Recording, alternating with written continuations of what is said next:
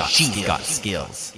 Well, here is some interesting news for you, particularly if you're in Ontario.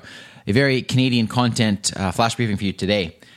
There was a recent press release that came out that says that Humber College in Toronto and AWS, Amazon Web Services, are announcing an on campus collaboration.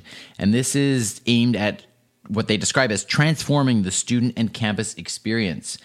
This is really interesting because Humber students and staff are going to be benefiting from the Amazon uh, suite of tools, products, and programs that are associated with AWS.